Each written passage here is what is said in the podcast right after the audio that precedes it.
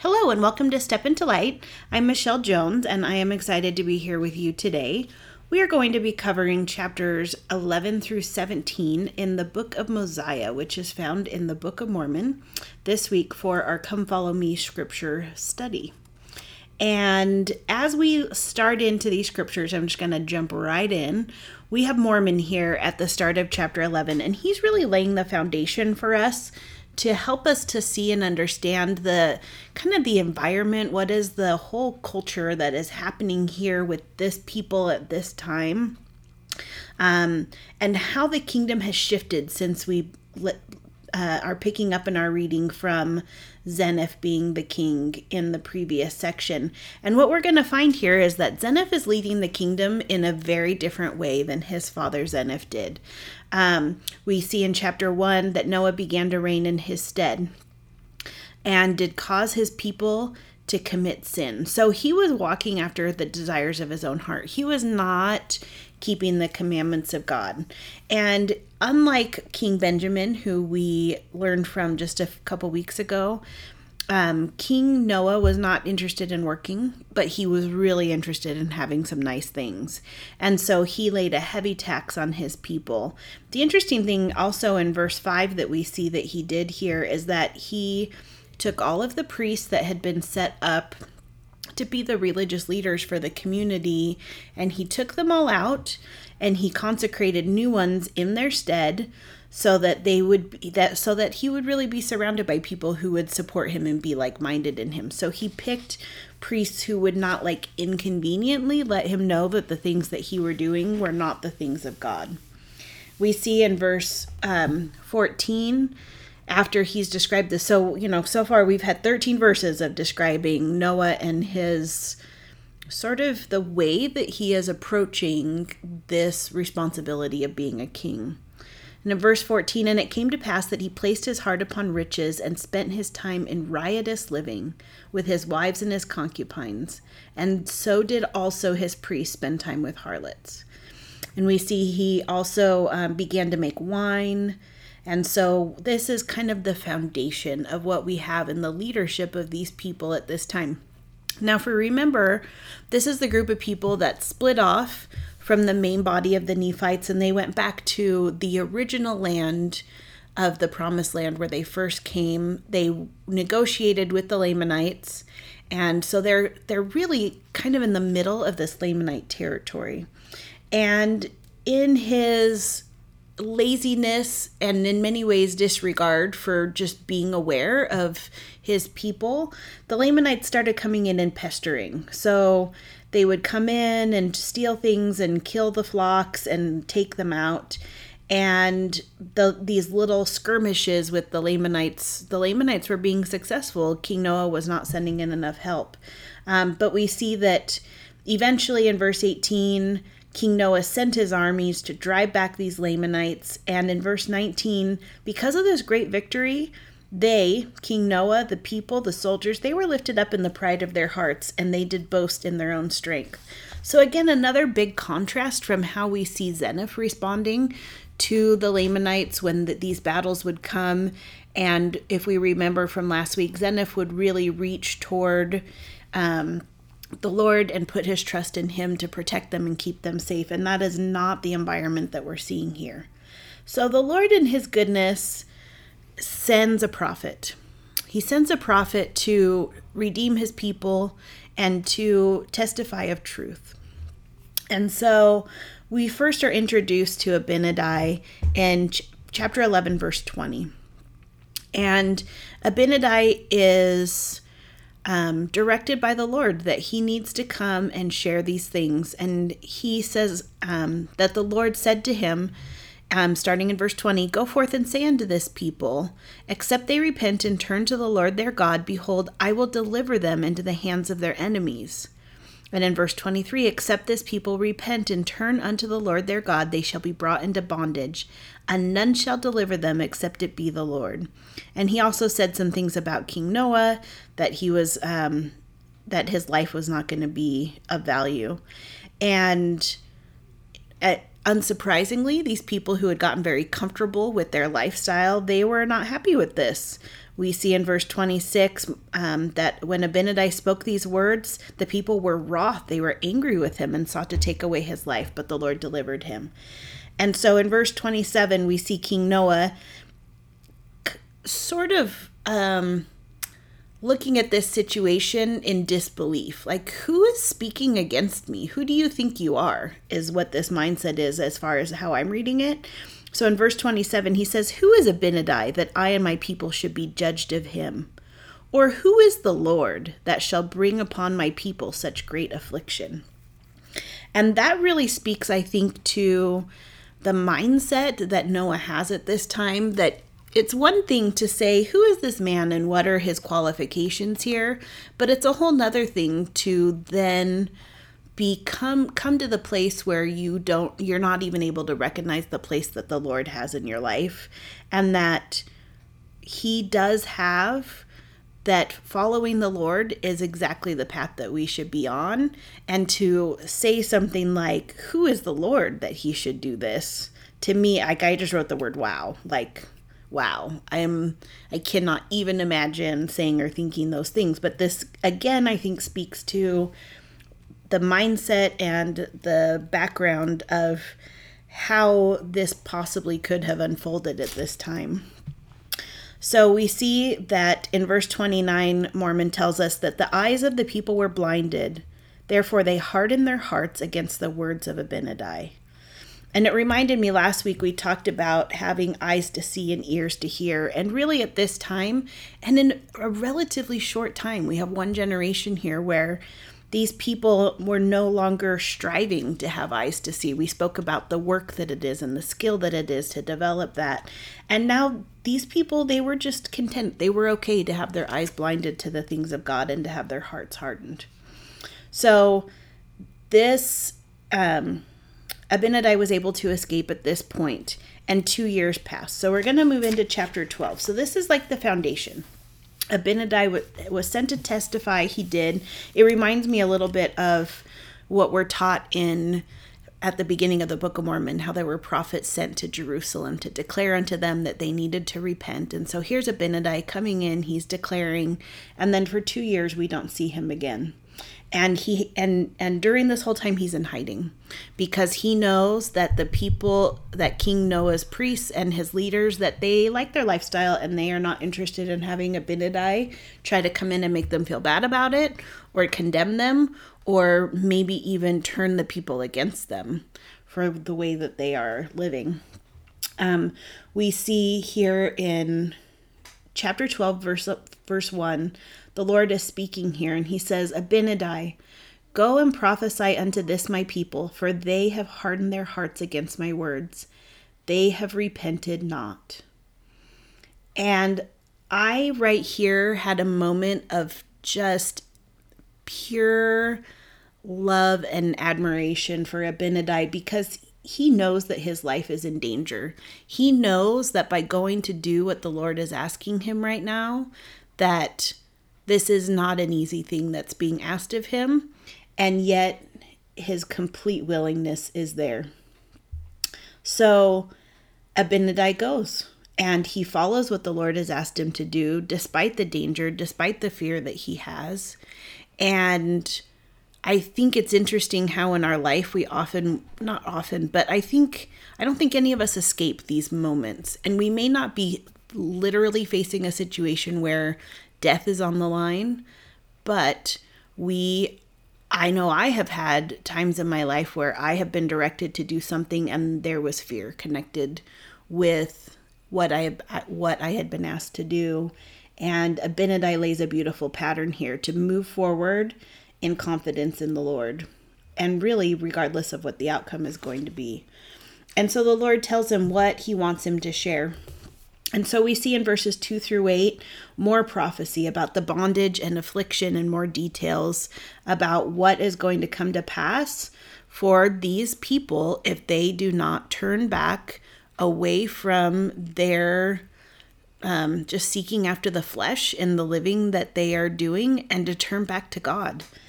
And many of these things did he prophesy. And so the people, we see in verse 13 what the people's response is, because he's out among the people. At this point, he is not in the inner court speaking to Noah and his priest directly. He's out among the people, preaching to them and declaring the word of God. But we see in verse 13 that the people were unable or maybe un- unwilling to see things as they really are because they say, O king, what great evil hast thou done? Or what great sins have thy people committed that we should be condemned of God or judged of this man? And now, O king, behold, we are guiltless, and thou, O king, hast not sinned. Even though Mormon has laid out all of the different things that are happening, we know that he is not living with his life and his focus directed toward God. And so the people are reporting to the king and really getting the king, trying to get the king upset with this man. That he's sharing all these things and they're really flattering the king. Of course, you're not doing anything wrong. You're fine. You're totally good. We're not sinning. You're not sinning. It's all this Abinadi's making up all this stuff about you. And now, you know, we need to do something about it. And so King Noah, he just caused that Abinadi should get put into prison. And after a time, his priests, so remember, these are the priests that got brought in, they are not following after the Lord at this point. They are seeking after their own their their own pleasure, their own desires. And the King Noah's priests say, Bring him hither that we may question him. And these priests began to question him, and I am sure that they were surprised when Abinadi was answering them boldly and with confidence because Abinadi knew the word of God. And so he was prepared to be able to speak to it in that moment. And there's there's a there there's a pattern there again in if we look at Abinadi and his willingness to do the thing for the Lord that he was fearful to do, one of the things that he walked in with, in addition to his faith, he walked in with preparation. He knew the Word of God, he had studied it, he was familiar with it, and he lived according to that Word. And that prepared him. And as we look at times in our life and situations and circumstances where we're asked to step into something that is uncomfortable, that is unfamiliar, that is fearful, we absolutely take our faith with us. But the great thing is, we also get to take our preparation and our experience in with us as well. So in verse 21, they're quizzing Abinadi about scripture and they quote Isaiah to him. So they quote these four verses about Isaiah and they say, Now tell us what this means. And I think that part of that makes me smile because I think that maybe even in that day, Isaiah intimidated people. I don't know, that's just Michelle commentary, but that is the scriptures that they chose. And here is Abinadi's response to them quoting Isaiah and then saying, Explain what it is. And for for reference, I think this is interesting. They're quoting it from what is now Isaiah's chapter 52. And Abinadi replies back in verse 27. He says, "Yet yet desire thou to know of me what these things mean." So he says, "Are you priests and pretend to teach these people and to understand the spirit of prophecy prophesying and yet desire to know of me what these things mean? Ye have not applied your hearts to understanding. And so Abinadi doesn't even answer them because he's thinking to the priest, Why do you need for me to explain this to you? You are men of God. You are here to teach the people, and you don't know and understand what this is. Why do you need for me to explain that? And one of the things that I wanted to to linger for just a moment here is in verse 27 you ye have not applied your hearts to understanding and it made me think about the different ways that we come to understand things. When we use that phrase understanding, I think a lot of times there is a tendency to think that we understand things with our minds and with our logic, and that, you know, say with our education or coming to just have to understand eh, most anything I think we initially think of it as being an intellectual or a cognitive exercise. And yet, Abinadi is teaching us here that we can apply our hearts to understanding, that there are more ways to understand the things of God than just with our mind, And I know that we understand that, but this was another way of writing it that I thought was really beautiful. That as we are struggling, and I think we all at various times come upon things that we have to wrestle with a little bit in our understanding to remember Abinadi's teaching here to make sure that not only are we applying our minds to what we are learning and wrestling with, but that we also apply our hearts because we're learning something here about how the Lord can teach us. And we're learning something here about how the Spirit works with us and that it is a whole person experience, not just our cognitive understanding and mind. And that really stood out to me. We're going to see that point come up again as we're doing this reading. Um, and then he really just starts um, sort of calling them on their hypocrisy that they are presenting themselves as priests. They're they're they're not presenting themselves as just assistants or part of the leadership council of King Noah. They are presenting themselves as priests. And yet they are not living up to what that should be for their people. He says in verse 29 If ye teach the law of Moses, why do ye not keep it? Why do ye set your hearts upon riches? Why do ye commit whoredoms and spend your strength with harlots? So he's not holding back. He's telling them exactly what he thinks of them. And he says, Ye know that I speak the truth, and you ought to tremble before God. And so he continues to testify against them. And King Noah in chapter 13, verse 1 says, Away with this fellow and slay him. He's done. He doesn't want to listen to it anymore. And here is where we connect this first verse with one chapter ago at the beginning. Abinadi is not here just because he thinks this is a good idea. Abinadi is not here simply because he has a passion or a commitment for standing up to the authority of the king. He is here on the Lord's errand and he knows it. And Abinadi understood in this moment that he was being protected so that he could carry out what the Lord wanted him to do. And so he responded with that faith that's born from confidence in knowing that he is on the Lord's errand and that the Lord is continuing to direct him to finish what he was sent to do. And so he says in verse 3 Touch me not, for God shall smite you, if ye lay your hands upon me, for I have not delivered the message with the Lord, which the Lord has sent me to deliver. And the people of King Noah, they durst not lay their hands on him, for the Spirit of the Lord was upon him. They could see it. Even this king and these priests who were so far removed from the Spirit and from the things of God, even they could sense and know that they should not reach out against Abinadi at this time. He says in verse 7 Ye see that ye have not power to slay me, therefore I finish my message. And then he says in verse 10 And what you do with me after this shall be a type and shadow of things which are to come.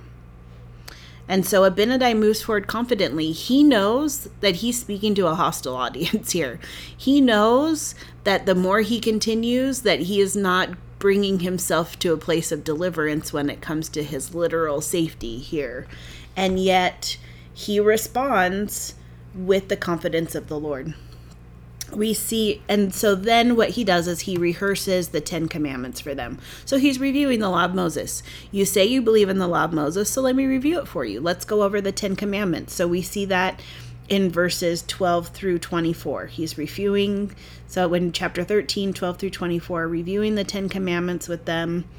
And then we see that um, he after all of this so he's establishing the law. He's saying that this is exactly what they are saying that they're teaching. But then he says in verse 28 salvation doth not come by the law alone and were it not for the atonement which god himself shall make for the sins and iniquities of his people that they must unavoidably perish notwithstanding the law of moses. And so abinadi is teaching that we are not saved by the law that the law of Moses in their day was what they needed to align their life to but it wasn't the liter it wasn't the law that was going to save them but the law turns us to the atonement of Jesus Christ which has the power to save. And that is true in our day. As we are given commandments and direction and counsel from the prophet it's not the prophet that is going to save us. It is not the commandments that are going to save us but the prophet and the commandments and the scriptures will turn us to our savior who has all power to save and that feels like such a powerful thing that Abinadi is teaching and really like the core of the why. Why are we doing this? Why are we living the gospel? Why are we aligning our lives with these principles that we are being taught by our prophet? Because all of it is the purpose in all of it is to turn us to the Savior. And so I have found that when I look at the things in my life and how I make decisions and how I'm applying some of the commandments and counsel and direction in my life, that one way that I can really look and see if it's fulfilling its purpose for me is if the way that I am focusing on it or the way that I'm implementing it? Is it just to check it off the list, which we've talked about? Those of you who have been with the podcast for a long time will remember Laura and I talking about our checklist. Is this just checking off the list that I'm doing this, or is this directing me to the Savior? Am I allowing this? Am I learning with my heart? Do I have eyes to see that this is directing me to the Savior? So we see in verse 32 um, I again this comes up so perfect timing. He says, "Nay, they did not all understand the law, and this because of the hardness of their hearts, for they understood not that there could not any man be saved except it were through the redemption of God." So again, they're not understanding. The priests are not understanding, and we're hearing here because of the hardness of their hearts. And there's something really personal and intimate there there's some there's a key component here that we're learning that will bring us to the savior that will allow us to understand and that is our heart that our heart is a huge part of this process. In verse 34 he begins testifying and prophesying of Jesus Christ and he teaches them in verse 34 God himself should come down among the children of men and take upon him the form of man and go forth in mighty power upon the face of the earth. And then he quotes Isaiah to them. And I have to just be, I, I don't know if now is the right time, but I just have to think okay, it wasn't very long ago, about a chapter ago, that the priests were quoting him a couple verses, four verses in Isaiah, and asking him to explain it. And now and this was after they had sort of prepared how they wanted to talk with him. And now Abinadi, testifying boldly of the Savior, quotes Isaiah right back to them. And this is a messianic prophecy in its entirety. And it's quoted by memory while he is standing prisoner before these guards. I'm sorry, well, I'm sure there were guards there. Before the guards, the priests, the king. And it is our modern day Isaiah 53 and the and so these 12 verses beautiful. And the whole thing is about the savior. So you can see that abinadi is really guiding them. Number one you're not even aligning with the law of moses. So that's the first step. As you align with the law of moses you're going to see that the whole purpose of the law is not just to obey the law for the law's sake but to turn yourself to christ. And let me tell you about this man jesus christ our elder brother our savior our redeemer let me tell you about him and why this matters. So he begins in verse 3 of chapter 14, speaking of the Savior. He is despised and rejected of men, a man of sorrows and acquainted with grief, and we hid, as it were, our faces from him. Surely he has borne our griefs and carried our sorrows. He was wounded for our transgressions, he was bruised for our iniquities. The chastisement of our peace was upon him, and with his stripes we are healed. He goes on to share He was oppressed and he was afflicted. He was cut off out of the land of the living, for the transgressions of my people was he stricken. He made his grave with the wicked and the rich in his death.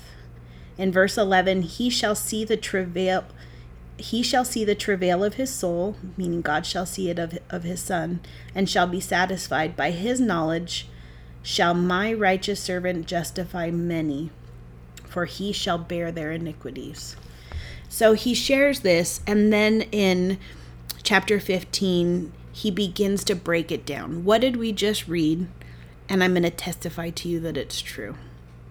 And so Abinadi shares in verse 1 I would that ye should understand that God himself shall come down among the children of men and shall redeem his people.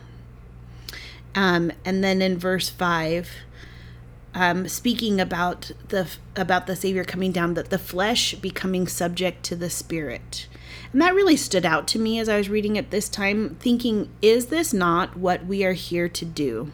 Learning how to have our flesh become subject to our spirit. And we've touched upon this before, but here's just another reminder this is part of the process for why we are here on this earth. Um, and then it goes on to describe that um, our Savior suffereth himself to be mocked and scourged and cast out and disowned by his people after working many mighty miracles among the children of men. And that suffereth himself I think is so important to remind ourselves that the Savior yielded to this. You know, he had the power to remove himself from these circumstances, from these people who did not recognize him for who he was, but he yielded to it and he allowed the process to unfold. Um, in verse 7 of chapter 15, he shall be led, crucified, and slain, the flesh becoming subject even unto death, the will of the Son being swallowed up in the will of the Father. Thus, God, breaking the bands of death, having gained the victory over death, giving the Son power to make intercession for the children of men, having the bowels of mercy being filled with compassion towards the children of men, standing betwixt them and justice. How amazing is this? Like, amen Hallelujah. Like, honestly, I just feel so much love and gratitude for my Savior as I read this. For he, having redeemed them, satisfied the demands of justice. So then we see in chapter 15, we have like in verses 11 through 12 and 14 and 15, Abinadi is teaching about those who will inherit with the Savior, which feels incredible to even comprehend for as amazing and just perfect as our brother is, that we have been given because of his sacrifice, because of his tremendous love for us, he invites us to inherit with him. And these are some of the qualities or the characteristics that we are going to see for those that have that privilege and that and that choose that for themselves. So we see starting in verse 11, all those who have hearkened unto the words of the prophets and believed that the Lord would redeem his people they are the heirs of the kingdom of God. Verse 12 For these are they whose sins he has borne. So we know that the atonement covers all who would turn to him. And so when he says that it covers those whose sins he has borne, it's those who are willing to accept the atonement as a covering for their sins. Verse 14 These are they who have published peace who have brought good tidings of good. Verse 17 How beautiful upon the mountains are the feet of those who shall hereafter publish peace. And Jesus Christ is the ultimate source of peace. So when we publish peace, we are preaching and teaching and testifying and rejoicing and celebrating Jesus Christ because he is peace that is that is where peace comes from. He is the source of peace. And so when we say how beautiful upon the mountains are the feet of those who shall hereafter publish peace that those are indelibly connected and that we have this privilege and this opportunity to share that light and that peace with the world and how beautiful that is. Okay so now abinadi is teaching about the world to come and he's teaching about what this does, what the Savior, what Christ has done, and how that affects all of us. And really, one of the things that I love is that it still goes on, like this this part of Abinadi's teaching really reminds us that agency is non negotiable, agency is inherent. We inherently have the ability to choose what we want for ourselves.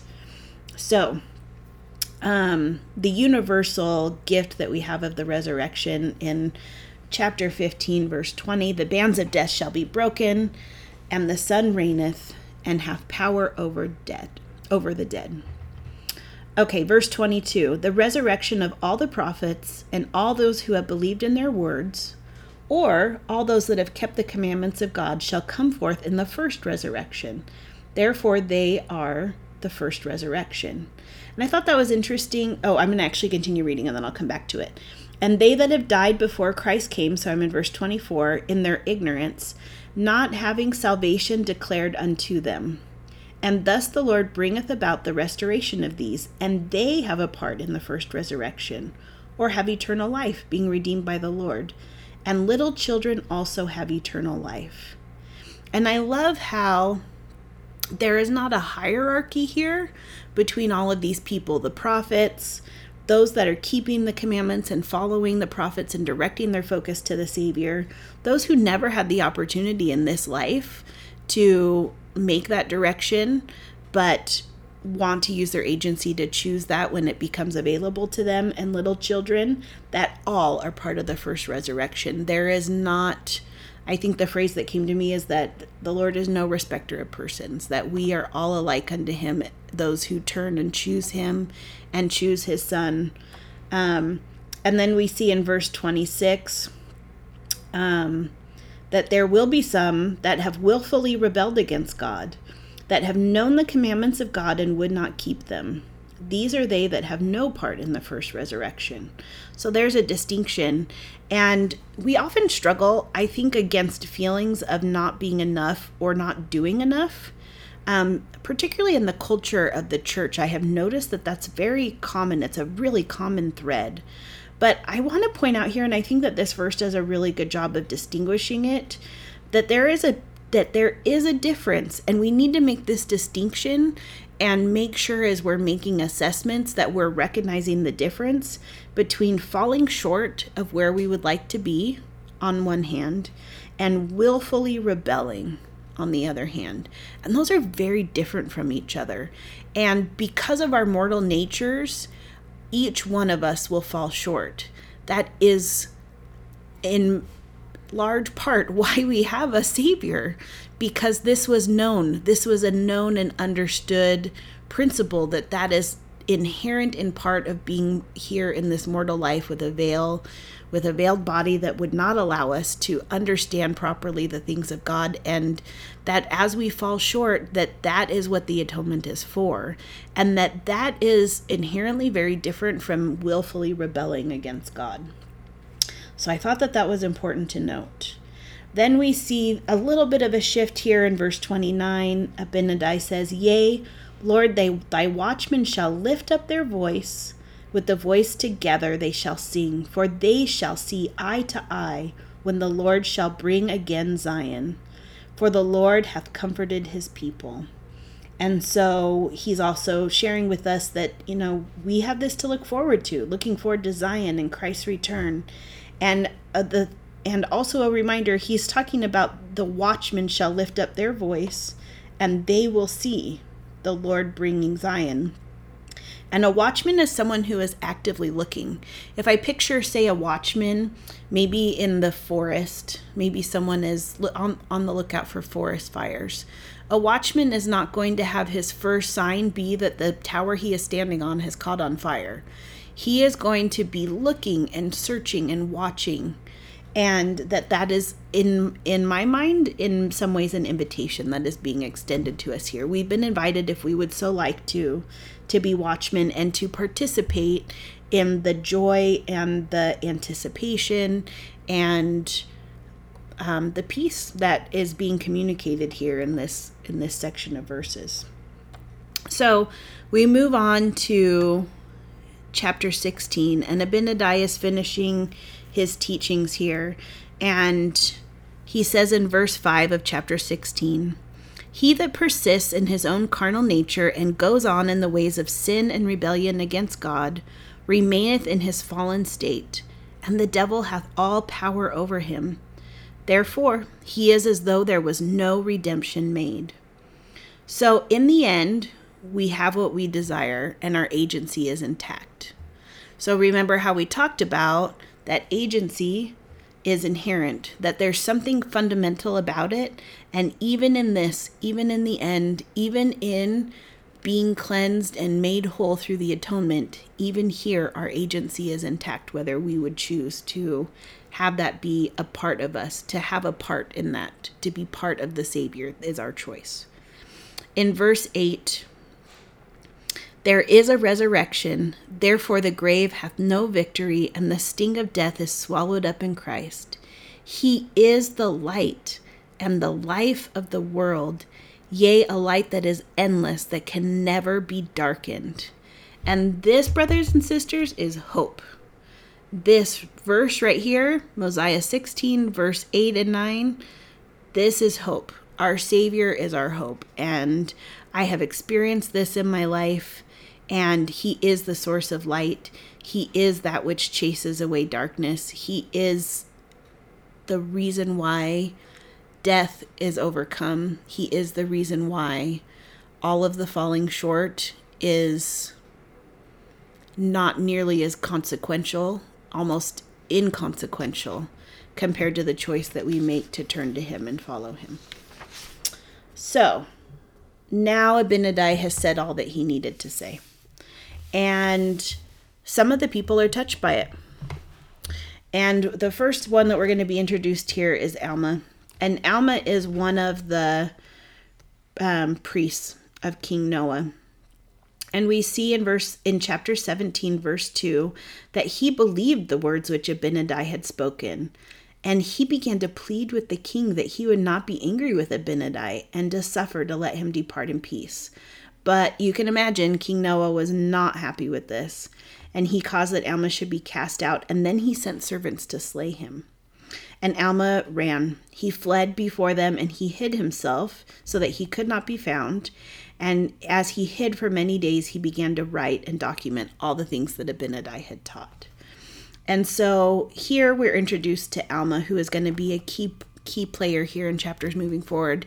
And what a different and yet equally beautiful example of faith that Alma has. Here we have Abinadi as a prophet, and Alma about to be a prophet here that we will be meeting and starting in different places, coming from different backgrounds, and yet each we will see as Alma's life is unfolded, each able to turn people to the Savior. And I uh, like in in many ways this reminds me of when we were just studying in the New Testament with Paul. You know Paul and all of his background and yet the Lord can use us regardless of what mistakes and where we have been before. So we learned here some things about Alma. He's humble. He's willing to understand with his heart and he followed his convictions to action to defend and stand up for Abinadi. So after this, after this whole debacle with Alma running out of the court and him and Noah sending guards after them, the king caused that the guards should surround Abinadi and put him in prison. So for three days he sits in prison after this, and then they bring Abinadi back. And King Noah tells Abinadi, We have found this accusation against thee, and thou art worthy of death. And for this cause thou shalt be put to death, unless thou wilt recall all the words which thou hast spoken evil concerning me and my people. So he's giving Abinadi an out. Basically, if you say that all of this stuff that you said about us and about God coming down to be among his people and all of these things, if you just say that none of it's true, then you can leave. And to me, this says something about Noah that he really didn't want to kill Abinadi. I I think that there's some hints in some of these verses that the king there were moments when he felt like maybe this was true. And in fact, and so here's Abinadi's response. He says in verse 9 of 17, I will not recall the words which I have spoken unto you concerning this people, for they are true. And if ye slay me, ye will shed innocent blood, and this shall also stand as a testimony against you at the last day. And Noah was about to release him. So we see here that Noah he's thinking maybe this maybe it's not worth the risk maybe maybe uh, the judgments of god are going to come upon me if i do this but the priests these men that he put in place to support the riotous living that he was interested in, the priest said, He has reviled the king, and this stirred the king up into more anger against him.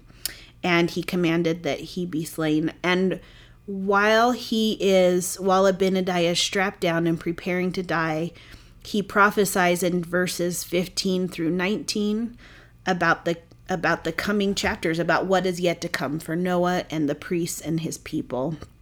And we end with and now, when Abinadi had said these words, he fell, having suffered death by fire, yea, having been put to death because he would not deny the commandments of God, having sealed the truth of his word by his death. And, you know, many of us, there's a lot of good to look forward to here. So many lives were significantly changed, and the rippling effect of Abinadi you know he he was able to share and to testify and then his life was taken so quickly after that. And yet really if we look at it it was one man. It was alma. Alma was the one who was able to understand the truth and to recognize it for what it is to see things as they really are. And when you take a step back and look at the rippling effect in the next chapters of all that was accomplished because of Abinadi's incredible courage, conviction, and faith, it really is um, very like sobering, but also brings a great feeling of reverence. That when the Lord asks us to step up and to do something, in that moment, it may not seem like we have accomplished very much, but truly, we do not know the rippling effects of the one person that has been touched or that a circumstance has shifted or who the Lord was able to teach in that moment. And I am thankful that although most of us do not have the the heavy, heavy responsibility that Abinadi had to preach with his life in literal danger that we do have the opportunity to see things as they really are, to invite revelation in our life, and to act on that revelation. And so rather than being asked to seal the truth of our words by our death, we we have the opportunity to seal them with our life. And so I'm thankful that we got to spend some time with Abinadi and then with our emerging prophet Alma here in these chapters, and we will continue on. Um, again, you can find me. Um, the show does have an Instagram page. I'm not. I don't spend a lot of time on the show's Instagram page other than updating when an episode drops. So that would be um, at Step Into Light podcast. Um, I do update my personal Instagram with uplifting thoughts and ideas and different things that come up there, and that is um, Michelle's Muse that you can find me there. So until next week, I will see you then.